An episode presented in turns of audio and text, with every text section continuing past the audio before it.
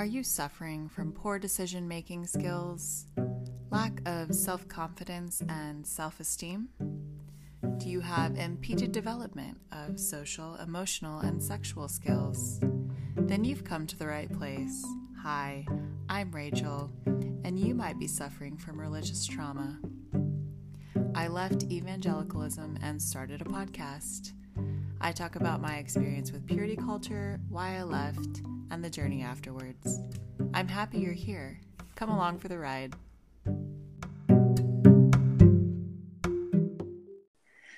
Cheers to leaving.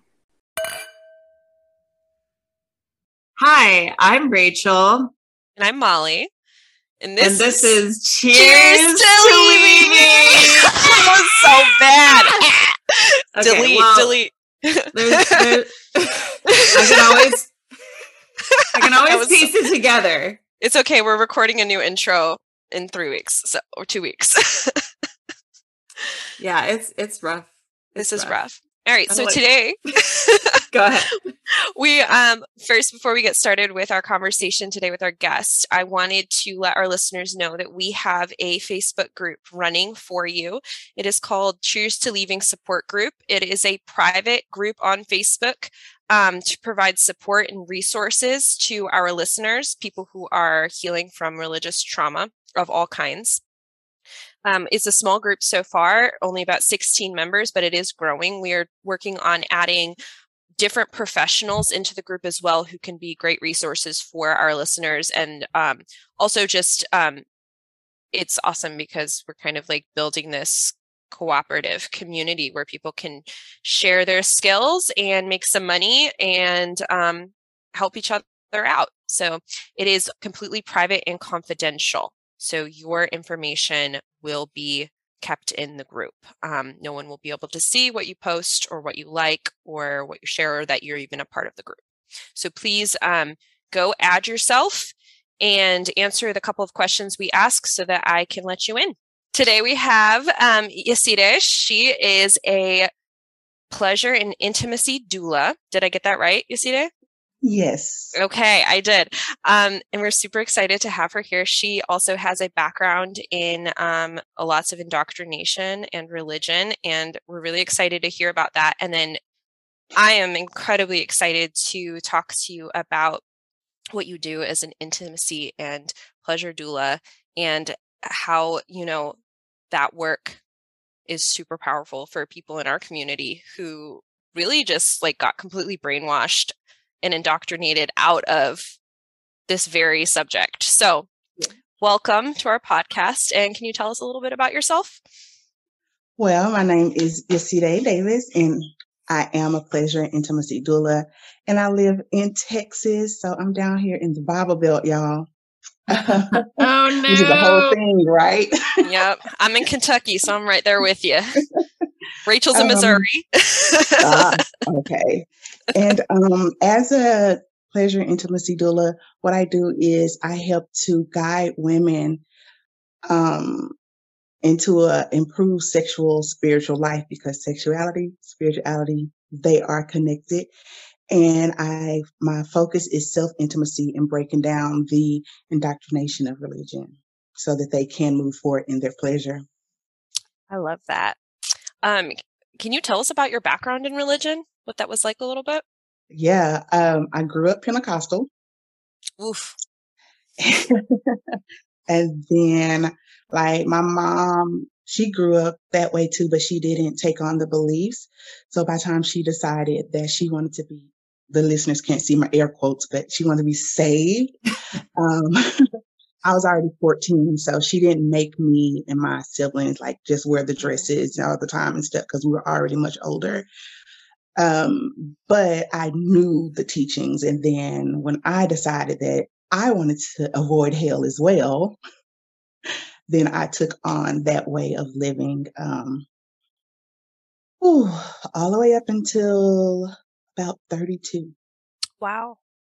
And uh, I am an ordained minister as well. Ooh. nice. Do you do yeah. people's weddings at all ever?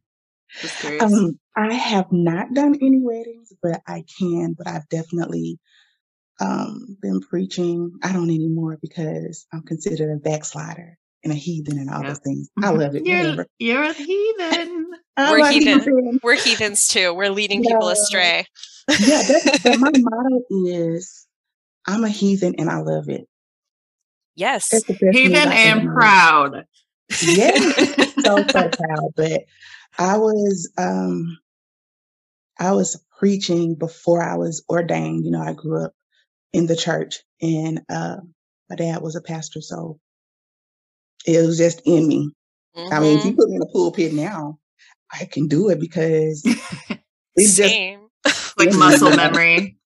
Mhm. I feel like uh, pastors' childrens have like this very special skill for teaching spirituality in the Bible, and like I feel the same way because my dad was an ordained minister and was like our spiritual leader, and I have I have like taught in youth groups and things like that. You could put me in front of a group of people and say, uh, "Teach on this passage of the Bible," even if I don't believe in it in anymore. I got you. I, I, can got teach something you. theo- theologically sound. it's Yeah. in us.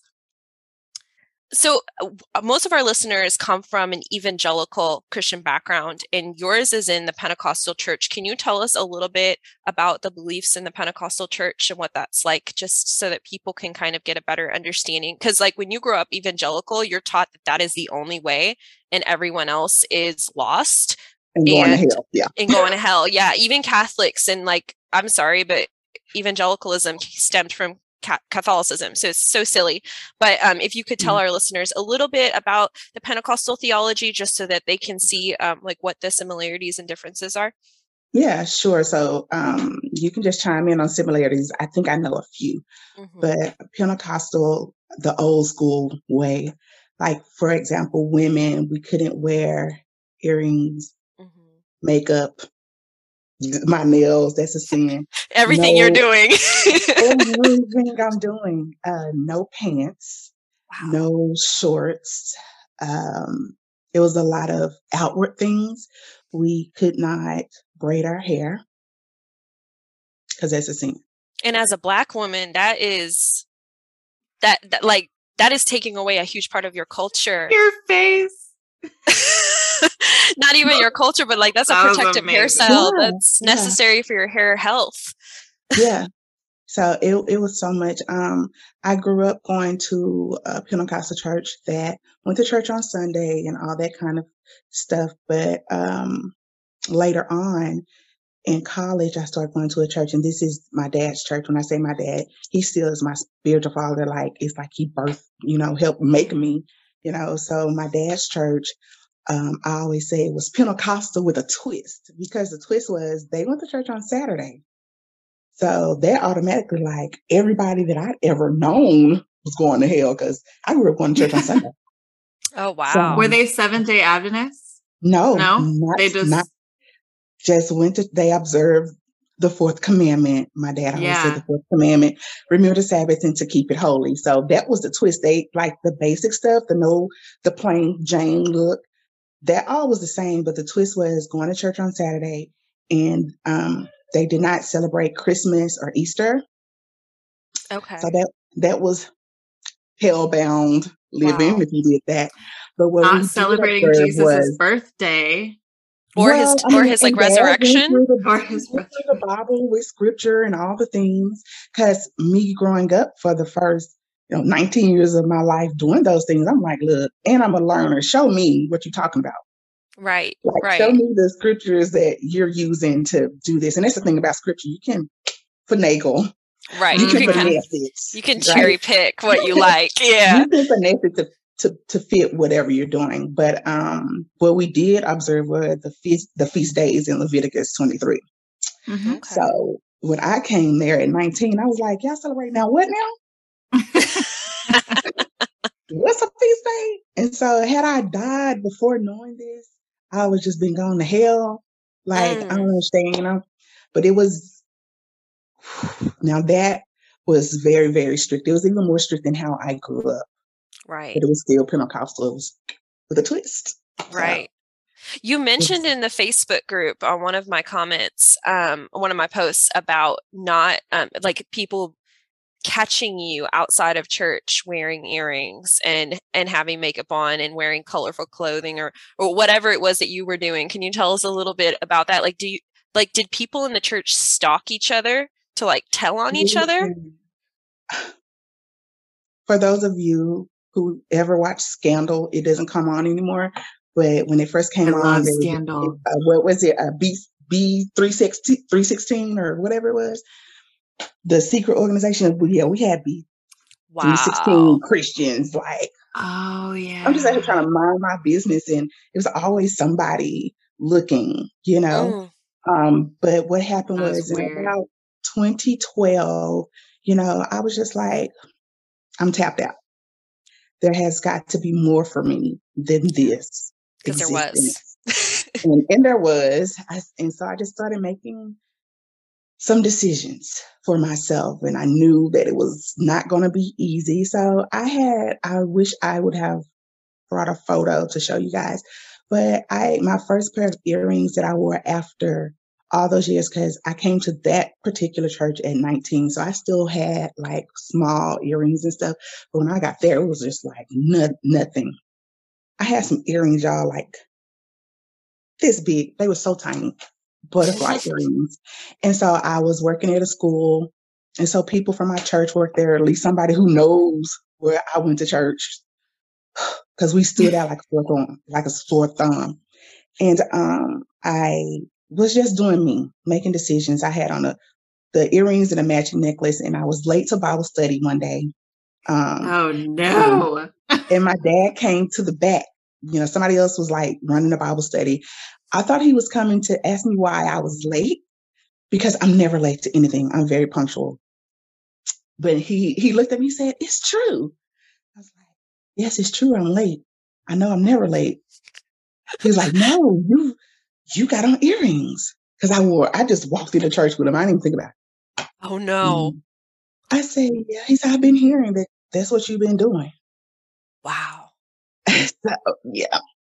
That's how It's- that started. I was it's crazy how that small just wearing earrings was such a big deal that a church leader felt the need to pull you aside and come up to you and approach you on that Yeah. that's crazy I have so many Oh, I have so many piercings like in my face and ears like I don't even think about my piercings that's not something that like I never change my earrings out like rarely in the top in the top piercings so Yeah. like oh I would I'm going to hell I'm going to hell for sure Oh yeah. I don't live in that town anymore, and I left that that church and and denomination in 2013, and then I moved away in 20, 2016. But last year, I went back to that that town where my dad's church is um, for a funeral of, of, of a church member. You know, I still had some personal connections, even though I left the church. sure So I went to this to this funeral, and one of the church members who knew me from back then, she's like, "You still haven't come back to the Lord."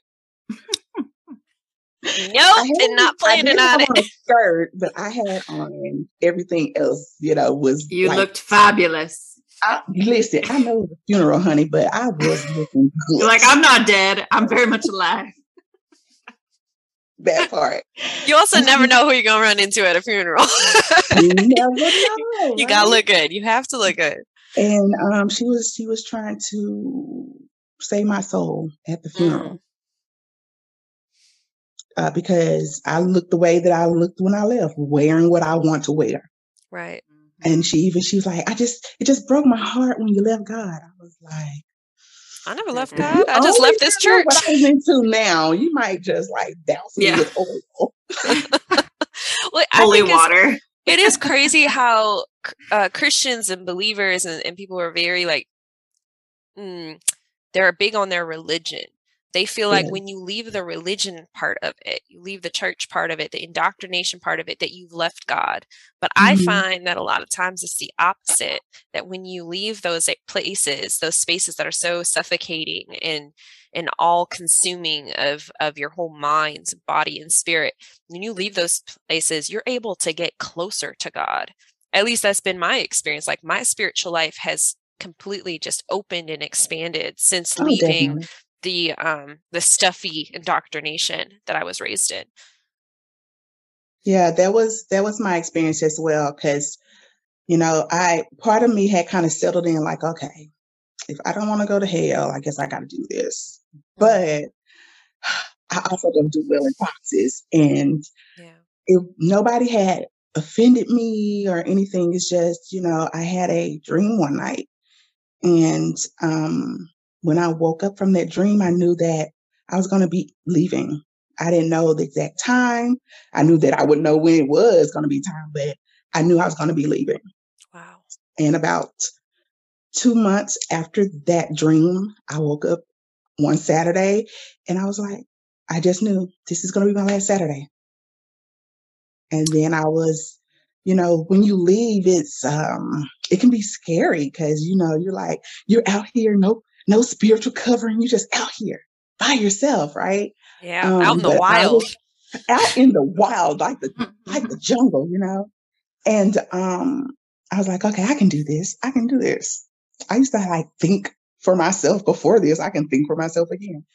And um, I visited a um, First Assembly of God church, which was just up the street from my church that I'd been going to for 10 plus years.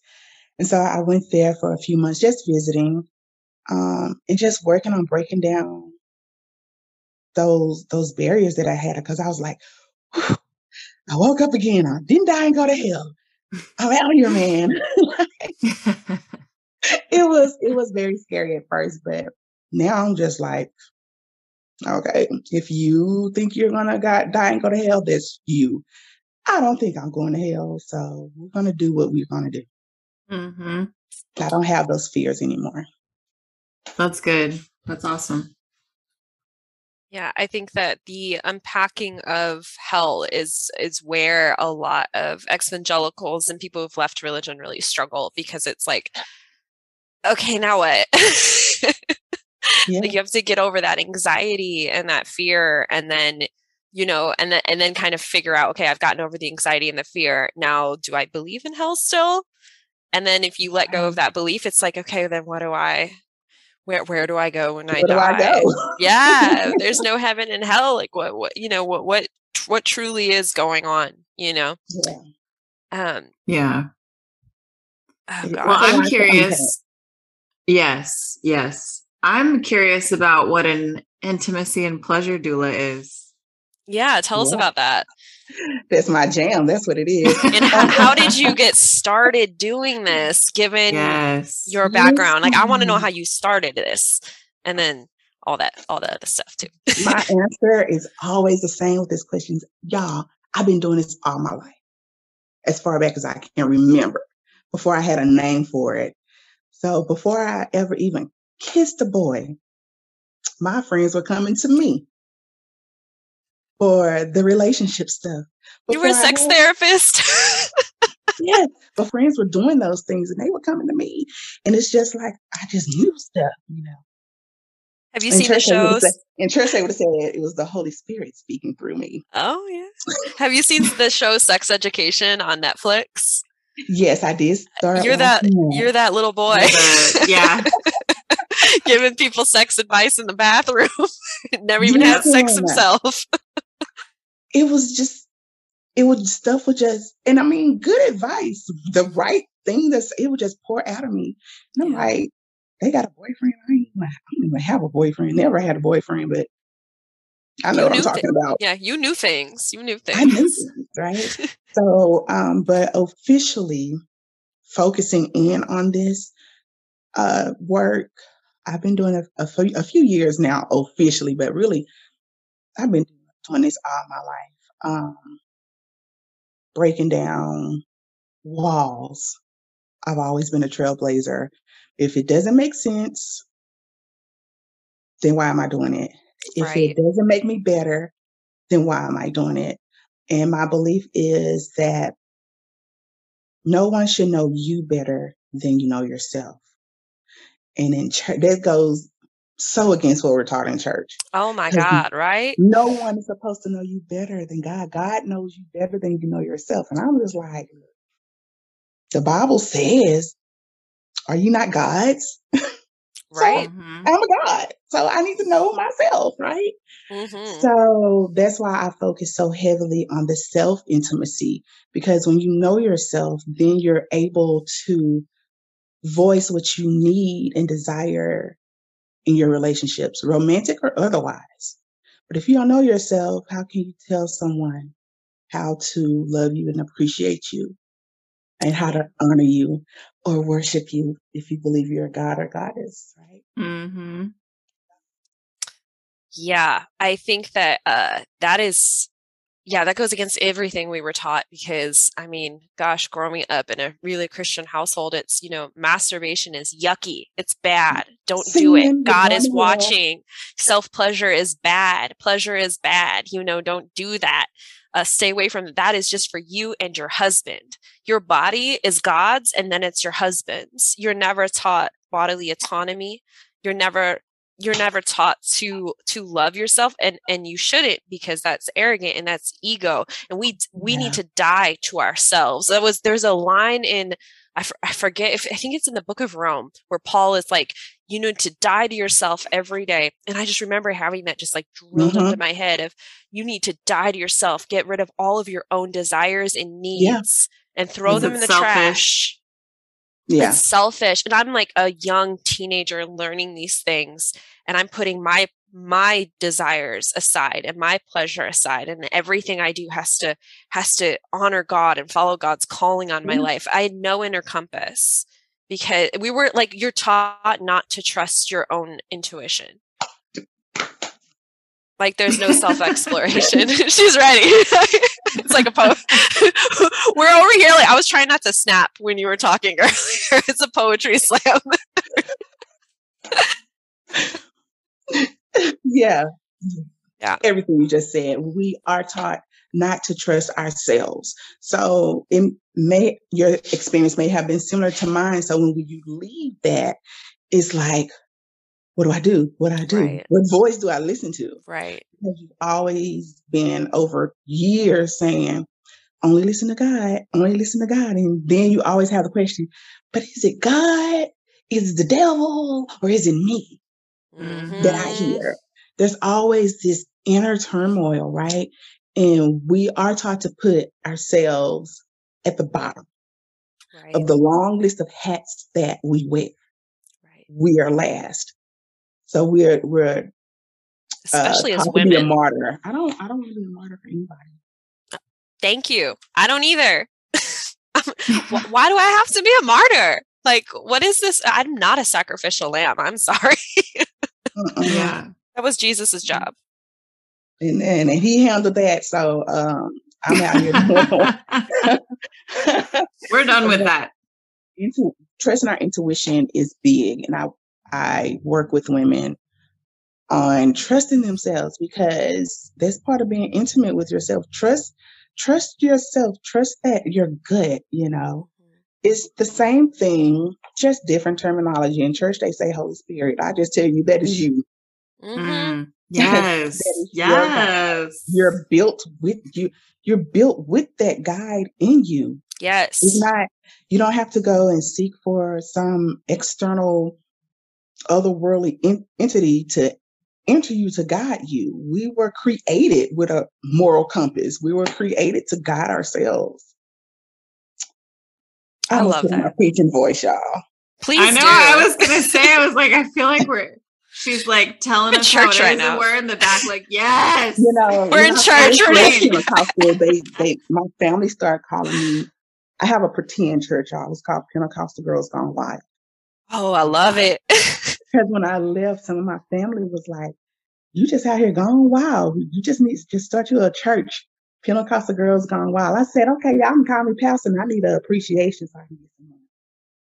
I need a whole service. Mhm. But yeah i um, will i will attend your church different now. i will attend your church i, I kind of do i'm in your facebook group that feels like church for me I hope you enjoy the group. I love your Facebook group.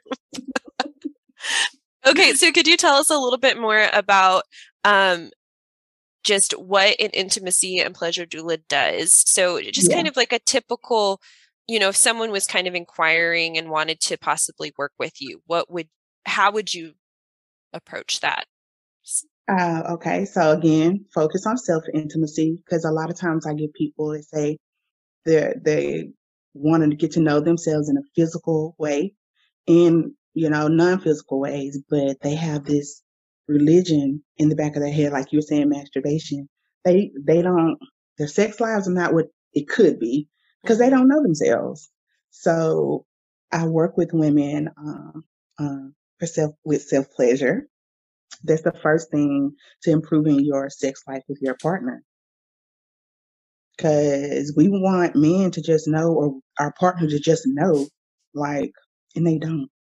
They don't have our bodies. They don't have our bodies. We have our bodies. right. I first start with the self intimacy and the assuring them in whatever way that they need that their body belongs to them. It doesn't belong to God first. Even if they still believe in God, I show them a different way to view the God that they love because that's an issue. They want to love God and they want to self please. Right. They want to love God and they want to lo- love another woman or multiple women or whatever because they're not taught that it's okay that you can do both. You have it all. So people who want to break down that religious stuff to get to a pleasurable life, to get to a healthy, intimate life, that is what I do because we are so discon and we're disconnected from our sexuality in church you Right. know, um, because it's only for married people, only for hetero married people. Thank that part. And Mhm. so it's like, but first of all, everybody's not hetero, which I know is a whole nother thing at church. Second of all, some people they cool without the marriage part. Doesn't mean they don't desire love or sex or Cool you without know, the all marriage part. things without the marriage part, right? So that is what I that I walk. I, I, I walk heavy. That's what we say in Black church. When somebody's saying something really good, walk heavy. I walk heavy with the intimacy um, and self pleasure and breaking down the religious shit because ain't nobody got time for that. right. I was Right. I was almost 33. I don't want other people to have to wait that long if I can help it. But it doesn't matter what age. I have worked with women who are in their 50s heading to 60. Yeah. They never had an orgasm. That is a problem for me. That is a big problem. You know, they've never experienced the pleasure of oral sex because it was a sin. hmm E- even in even in church you're married after you're married heterosexually married there still were where i come from there were still restrictions on what you could do Yeah. you still couldn't you still couldn't have um oral sex because that was a sin Oh, really? oh, that wasn't y'all's that was my because I, before i was I don't born- remember hearing that before I was born, specifically. i would be Hey. sitting in church listening to that like "Ooh, i am, well, i am fornicating so i'm going to hell They But- uh, they didn't give I'm us getting married, any i'm really going to hell still because i like it right. I mean, who doesn't? I, I think so. My my teaching around oral sex was because I was curious and I wanted to know. And I was like, well, what is this? And I was never told you can't do it. It's wrong. It's like, well, that, you know, you just, if that's the way you and your partner want to explore, you know, once you're married, you, you can do that. But, um, you know, it wasn't something that was celebrated or talked about. It was dirty. It was, it was, it was dirtier to talk about oral sex than it was to talk about intercourse, you know, penetrative intercourse. And, um, you know it's just it's funny how certain denominations and and certain you know forms of christianity have very specific guidelines about how you can have sex and then there's other ones like evangelicalism where you don't even the only time you ever talk about sex is don't do it oh yeah, that was definitely how I was taught. Don't do it. hmm And me being the inquisitive person that I've always, why not? why why Because they're telling me not Why though? to. It's not gonna work for me. right Why? And as I got older, just telling me I was going to hell, that didn't work either. Apparently, because I mean, I was still doing it. Right. Why? What else you got? Because trying to live without sex is hell. So give me something else. right right oh my But goodness even in marriage, um, there was a lot of boundaries within marriage. It was it was just too Mhm. strict for me. I couldn't live that way. And I, I work with married women who they want to do all of these things and explore all of this stuff sexually, but their minds are like, but I don't want to go to hell. Right. Even if they moved away from those denominations, the residue's still there. It's in the Mhm. back of their heads. I don't want to go to hell, but I want to feel pleasure and I want to give it to my partner, you know? Right. So I I I work with them very, very closely, a step at a time to break down those walls because a lot of them really are just living miserable lives or mediocre and they want to be out here living their best life, right? right. That's what I help Don't them to do all? and reconnect with their body. I have a very specific scenario question. So I know you work. So are mainly your clientele um, from religious backgrounds? You see, there. Most of them are Most of them? they are Okay. drawn to me. So I, I I was drawn to you, so I understand why. um, I find so I found in because I I got certified um, in pelvic floor therapy in 2020 uh, for massage therapy. Yeah, so I do a little coaching with pelvic floor healing and stuff, and it kind of opened up the conversation with people that I know, people who didn't even necessarily grow up in the church or in religion. But it is interesting that there is here in the United States and maybe everywhere, there is a stigma against self pleasure and self intimacy, whether you were raised religious or not. And I've, I guess, like, do you find that there are women who want more intimacy in their sex lives with their partners, but they cannot bring themselves to self pleasure or become intimate with themselves because they feel shame and they feel like it's gross and nasty to touch themselves or to you know be intimate with themselves? I i find that it is it's just bizarre to me. I'm like you weren't even raised with half of the bullshit i was taught around this and yet you're still feeling shame and guilt and disgust over the act of self-pleasuring. So do you find yourself in in spaces where women are like yes i want to work with you and do this but i'm not doing that. I am not going to touch myself. That's it's not for me. What do you say to people like that? Um, first, yes, you are correct. We we have um, cultural things working against us. We have you know societal things working against us, and all the things um, that are not related to religion, but it's just in the fabric of of the society we live in. And I do help people break break through all of that. And what I tell women who are like, "Ew," I'm like, we're not gonna just jump in, just you know, rubbing the clit today. You know. I tell, I start them with, you know, just gentle touches, just on their body because they probably really don't know what lights their body up anyway right because they never touch themselves in any kind of way. They probably, you know, get in the shower and they're just moving on fast and, you know, they don't really take the time to touch and slow down and be like, oh, wait a minute. I think I discovered a little something, something right here. Mhm. You know, and so I start slow like that with, you know, I'll tell them when you get out the shower and you moisturize your face, you know, don't just rub and just, you know, you know, be slow with it, put your on little music, you know, do stuff like that. So I just start them slow and then build on top of that. Because love their that. body isn't nasty. They don't view just their touching themselves um, on their vulva is nasty. They a lot of times have body image issues, so their entire body is just bleh to Right. them. wow that's profound that you know you back it way up and it's it's not even we're not going to even involve the genitals we're going to learn to touch ourselves and get to know our touch. body in a way that feels um, non-threatening Look, and I'm enjoying this right here. yeah you know okay i took a um a massage uh technique class over the weekend and my instructors uh they're wonderful just wonderful women and they're so embodied and uh it's great. But my instructor was she said something that really struck me um, we were talking about breast massage and how it's so unfortunate that it is not legal in the state of Kentucky to practice breast massage, and that only in the state of Ohio can a licensed massage therapist do breast massage and be trained in it. It takes special training and all of that. And we were talking about how frustrating that is because we carry so much trauma and emotion in our in our chest and in our breast tissue and um, you know there's a lot of health benefits to to breast massage whether it's you know yourself or a practitioner doing it for you.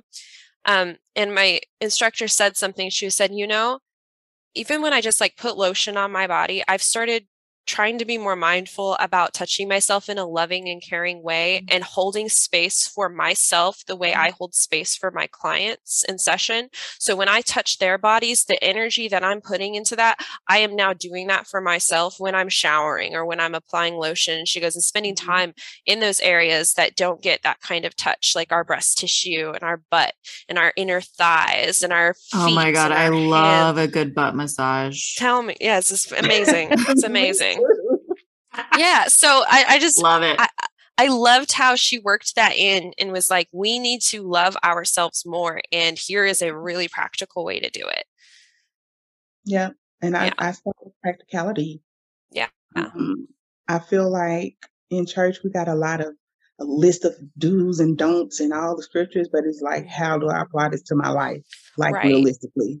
Right. So I'm big on giving people things that they can apply right away and build upon, you know, and sensual touch is one of those things, you know. I focus a lot on my fupa because mm-hmm. that's always been a, pro- a part of me that I'm just like, look, why are you even here? Right. You know, you're messing up my silhouette. you got to show it more love. so I show it more love. Like, you know, okay, Fupa, you've been hanging with me for a minute. I have four children. Mm. You know, so I tell my body, you've been you've been hanging with me through four children, mm. uh, four living children and two pregnancy losses, but you're still here. Yeah. You know, and I'm 40 years old now, so and I've had the children, so I don't have 20 year old breasts anymore, y'all. But I talk to them and I'm like, look, girls, y'all been holding it down 40 years. and y'all have fed children. Y'all have nursed life, you know. And as I'm touching myself, I also talk lovingly and affirmatively to myself. And then that leads into me just bragging to myself about myself because what we learn in church, don't be boastful. Yeah, don't brag. But I brag to myself about myself because my ears need to hear all the wonderful things about me. Yes. And my body needs to feel me touch it in a loving way. So it mm. all connects. And I need to know that my body is mine. My yeah. body needs to know that I'm going to protect it. You know, I'm not gonna, I, I always say that I don't, one thing about religion is that I, a lot of things I don't like, but one of the things I didn't like is I didn't like how they were all, religion was always in my bedroom and in my uterus. Get out. Don't tell me how many kids to have, when to have them, if I should or should not have them, all the things. And get out of my bedroom trying to tell me what I can and cannot do. Mm-hmm. In my bedroom and in my uterus. So I have to work with women to reassure, uh, teach them how to reassure themselves that, hey, autonomy is a real thing. You can have it. Yeah we just go from there. Girl, you're making me cry. Thank you for you're making me cry a lot because like this is embodiment and learning to love yourself like talking affirmative words to yourself as mm-hmm. as you're showing yourself love is so important because yeah. in my experience in my upbringing I, I had a very um you know almost abusive upbringing in some ways where um the only time i got any kind of emotional attention from my parents because they had so many children. They had a quiverful of children. um, yeah, quiverful. um, they had a lot of kids, and so the only the only times sometimes that we would get attention, it was disciplinary. So for me, I was never told that I was good enough or that I was doing enough or that I was doing a good job or that they were proud of me or that I was beautiful. It was always, you're not doing this right. You're not doing that right. You're getting disciplined for this. You need to check your attitude. You need to die to yourself. You need to repent. Um, You know, all of these, you're a sinner. You're inherently bad, all of these things. And so, I'm currently unpacking a lot of this stuff, which is why I'm so emotional right now, um, because I'm learning to give myself the love I did not get as a kid and giving myself the affirmation I did not get in the positive touch. I did not, I got beat to a pulp, but I did not get long hugs, you know, from from my dad, right? But I got long Mhm. spankings. I didn't Yeah. get long hugs. You know, I didn't get that the, that affirmative, you know, like I don't know, like they were so busy with kids and leading the church and and we were homeschooled so they were in our education too. So it was it was like we didn't we didn't get the nurturing you know, almost like um it just it, there was no time for it, you know? There was only Yeah. time for discipline and for teaching. And and so really that inner child healing work comes down to this of Yeah. like oh you can't expect your your partner to to fill this void in your life and to do this healing work for you i don't have a partner to do this for me anyway so i have to do this for me you know i can't Mhm. expect anyone in my life to give me all the affirmation that i need to feel whole and secure and loved that comes from me It does. Right And, And that goes so against what we were taught because we're always Mhm. taught that, you know, you are born with this void that only Jesus can fill. So we are conditioned to believe that certain voids, some some outsider has to fill them. If it's not Right. Jesus, it, it, it better be. But if it's not, right so we're not taught that we complete ourselves. There's so many things that are dormant. My belief is everything that we need is already within us. Mhm. Can it be dormant? Yeah. Like squashed down? Hell yes. So my job is to guide the the woman that I'm working with to awaken those dormant parts. And then she's like, I never knew I had this. And I'd be like, I know, but I so we're gonna work this out. It's all there in you. Each and every one of us. We just have to awaken it, you know. yeah And that's that's where I start. And and I understand what you're saying. You know, it, I, it had got to the point for me where I would wake up and be like, okay, let me go to church and listen to how many ways I'm going to go to hell today. Mhm. Because with Pentecostal denomination, it is a lot of hellfire and brimstone. Mm. If someone if someone's preaching about the the love of God, it's like, what love of God? Yeah, he loves to send you to hell. Like, bring on the hellfire. It's like you ain't had church unless, unless you have, you know, talked about hell. You know, Mm, you know, yeah. if, if you talk about love and the, that kind of thing, it's like those are soft messages. The, that's like milk. You need That's like them, you need to give them the meat, which is the hellfire. new age protestant evangelical movement was all like we're the bride of christ i love jesus jesus loves me like it was very like, that soft message that softness, that softness. So it's a, it's a lot to unpack, girl. And Mhm. I did it solo. So that's another reason I, I got into this as well. Cause I, it's hard to do it alone it's so hard to do i've been doing it alone. i've been doing it alone for a while and it's i'm getting to the point where i cannot carry it anymore and You um, need a guide. I know know, I'm a book with you. I already like, it's been on my list, but I also like I'm looking into exploring hypnotherapy um Yeah. to work with my inner child stuff and to work on some like regressive behaviors and and and behavior patterning that I have um, due to the religious trauma and also trauma from being a missionary kid and moving around a lot and, and never mm-hmm. having like a home and uh feeling very unsettled very unsettled so i'm i'm realizing that oh like talk therapy was helpful. I did talk therapy for years. It was helpful to bring this stuff out to the surface but then it was out on the surface and then it was like okay now what? Yeah. And my therapist was like i'm so sorry this happened this was so hard for you like validating which was nice but i never like made the shift like the mindset shift around things so my behavior could change. Mm-hmm.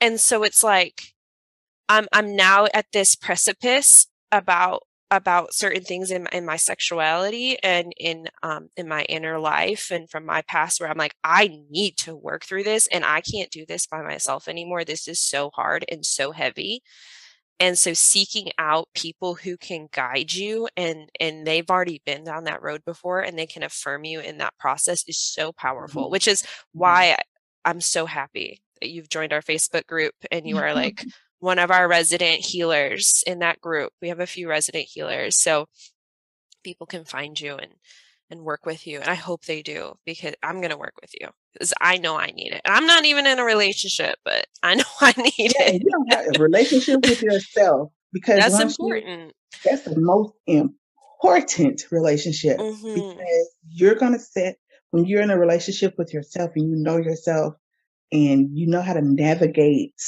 those moments that definitely will arise. You set the tone for your next partner or yeah. partners because you know poly uh, yes girl like you are you when you know yourself you can you can you have a radar that comes right. becomes real sharp like uh-uh. i need to stop attracting monogamous people it's so bad it's not working for me it, didn't work for me either i tried it I, mean, I, I did. I tried so much. I got married and I always wanted to, you know, I tried, but ooh, struggle bus, honey. Yeah. Oh, I know. I, I already know. yeah. Well, um, my next question for you, which sort of led into our last segment, which um, is just sort of like, how do you, like, for someone listening, how do they know that they need this? You know, I mean, I'm sure that there's certain things that they can relate to, but but even like for me, like I I feel like I have a lot of this stuff kind of figured out, but I mean, the way you guys were explaining it sounded wonderful. Um, it's like a day at the spa, the way you're describing it. Um, yeah, maybe you need to do that.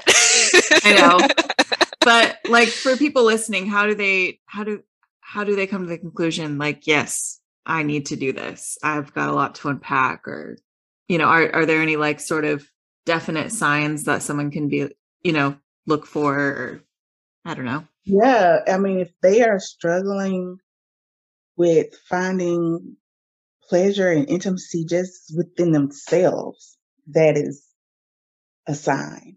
Mm-hmm. You know, they have trouble um, being intimate with others. That's a sign. And definitely someone who is coming out of or desiring to be out of religion, they got all kinds of signs going on. all the signs. They have, they have a uh, what's called um, cognitive dissonance. It's like two opposing beliefs. You know, you don't. It's just it, it.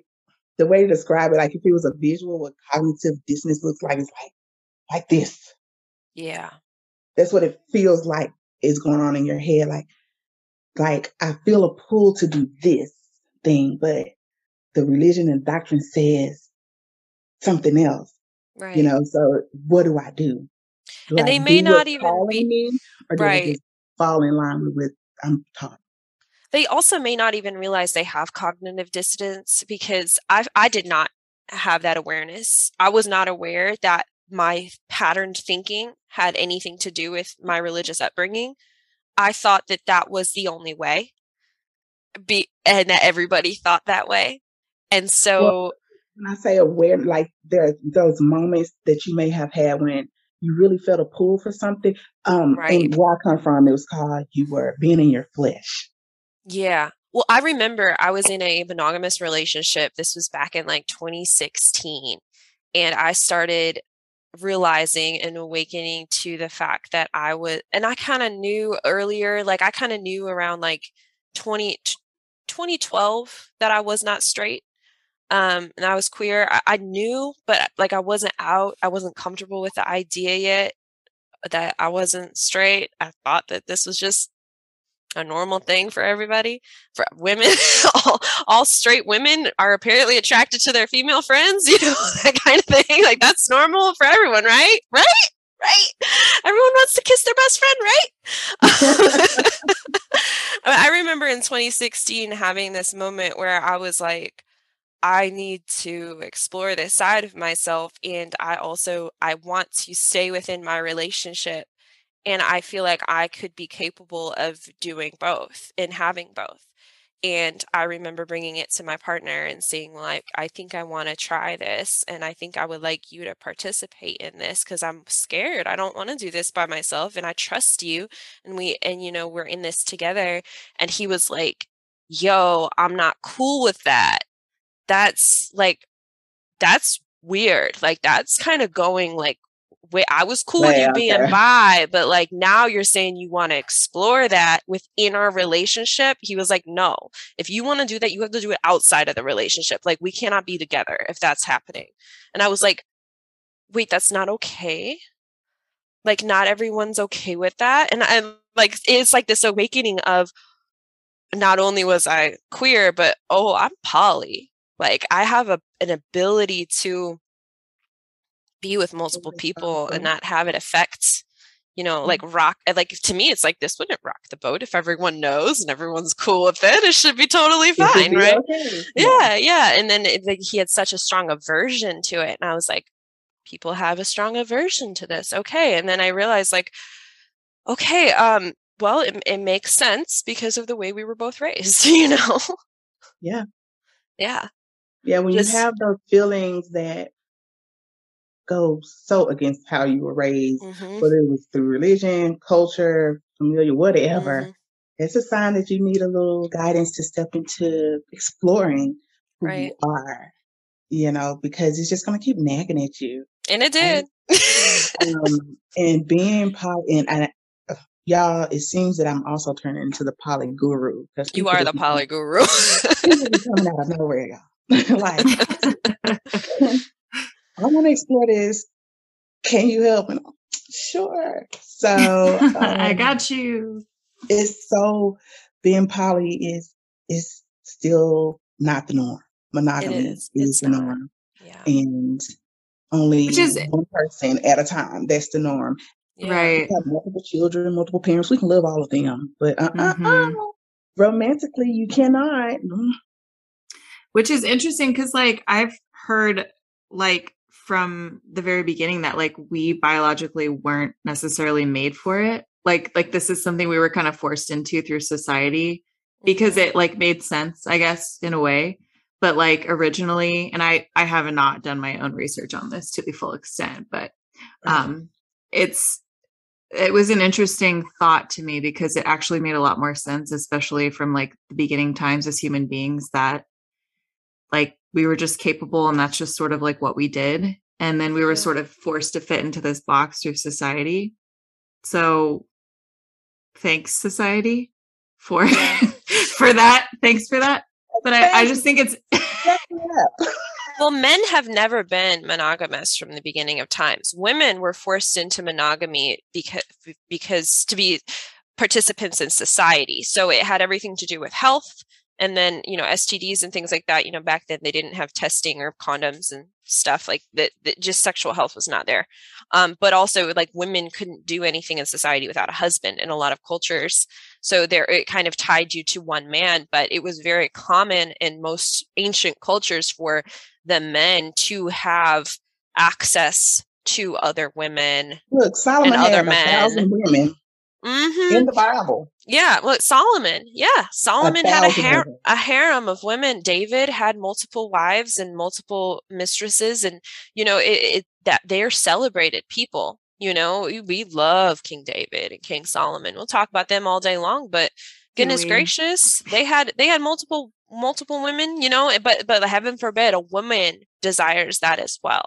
You know, I even I've there's a double standard in society now. Um, in the in the poly, and this isn't even necessarily a poly community. Maybe it's people who feel like they're dabbling in the poly community, um, where it's like, well, I I can do all of this and I can do my own thing, but you can't, you know, because you're the woman and i don't i don't trust you and you you have the capacity to carry more disease than me and i'm like who said who said who because that is not scientifically sound and that is some bs and it sounds like you got some jealousy issues but you still want to run around and stick your pee-pee in things so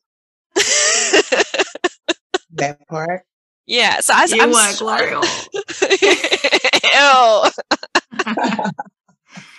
but where did the concept of like gel not the concept but where did like such jealousy come from then because i know that's really real for a lot of people but is it like something we were taught or is that actually in us you know i think it like comes why do people this- get jealous i think it's this misconception that you can own something you can own somebody the You can- idea of ownership, um, Mhm. the idea that a little jealousy is cute, it means that they love you. Mm. That it's Yeah. affirming. Like, I want my man to be jealous because if he's not, he doesn't really give a shit about me. That is not true. That is not true. The most loving relationships I've been in, my man is not jealous at all. Mm-hmm. He trusts me. And that's sexy. that. Trust is Yeah, sexy. Yeah. Like, but yeah, I think you know monogamy works for some people. I don't knock it for who it works for, but I don't like to be knocked because I'm not monogamous. Okay, I don't really care, but you know, if I'm just like people who decide that they want to stay in religion, if that's what's working for you, by all means continue. My issue arises when I see people obviously riding the struggle bus.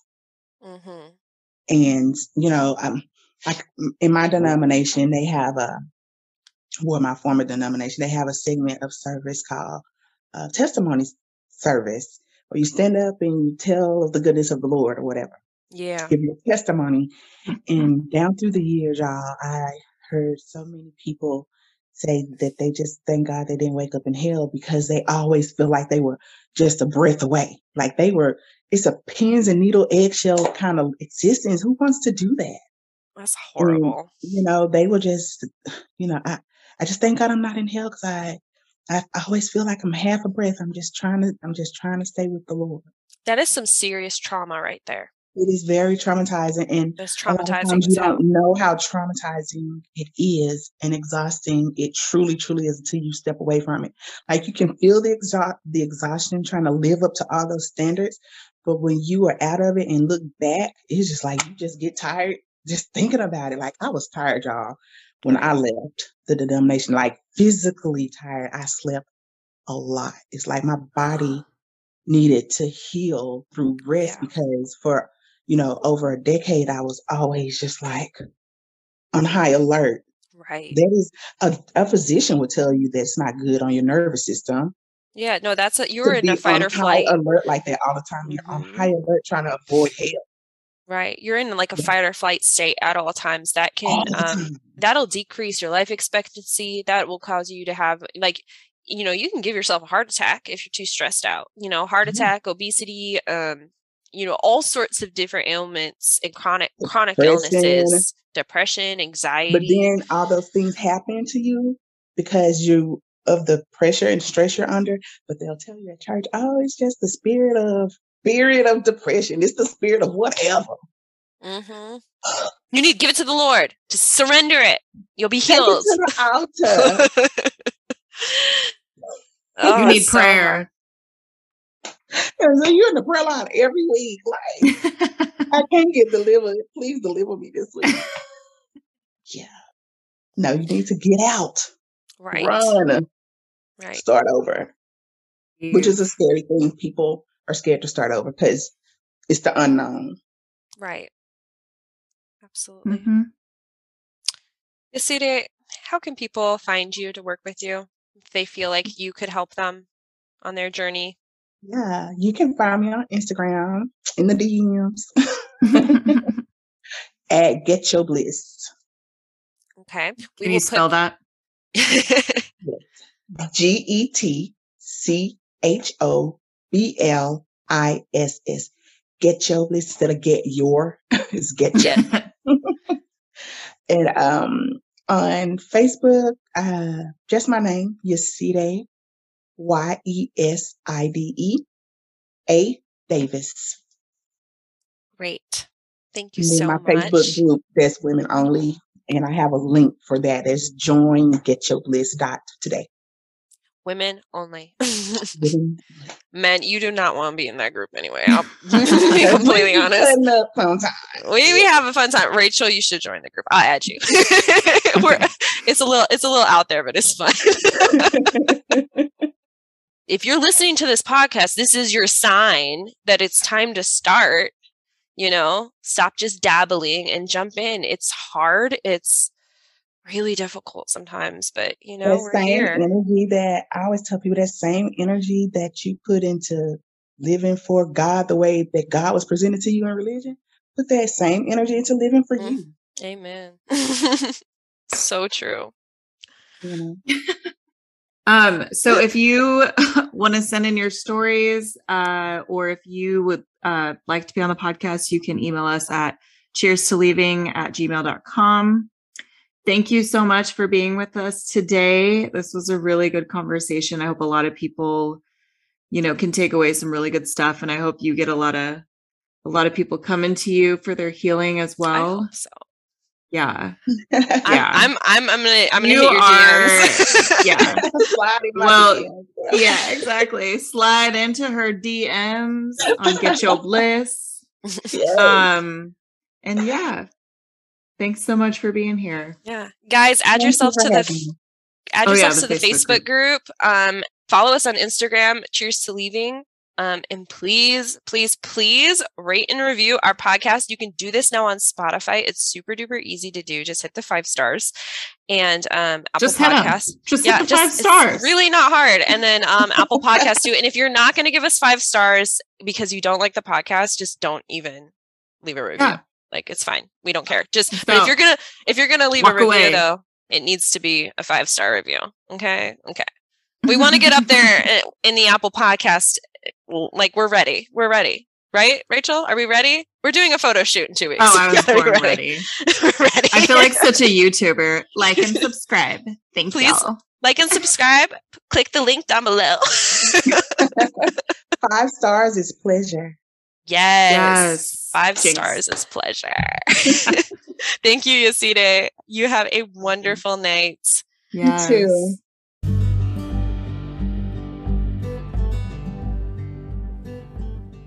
Thanks for listening to Cheers to Leaving. Please find me on Instagram and Twitter at Cheers to Leaving. If you would like to send me a DM and give me any sort of ideas for upcoming episodes, I would love to hear from you. If you are interested in coming on the podcast to share your story, I would also love to hear from you. Thank you so much for listening and supporting this podcast. It truly means so much to me. And I'll see you next time.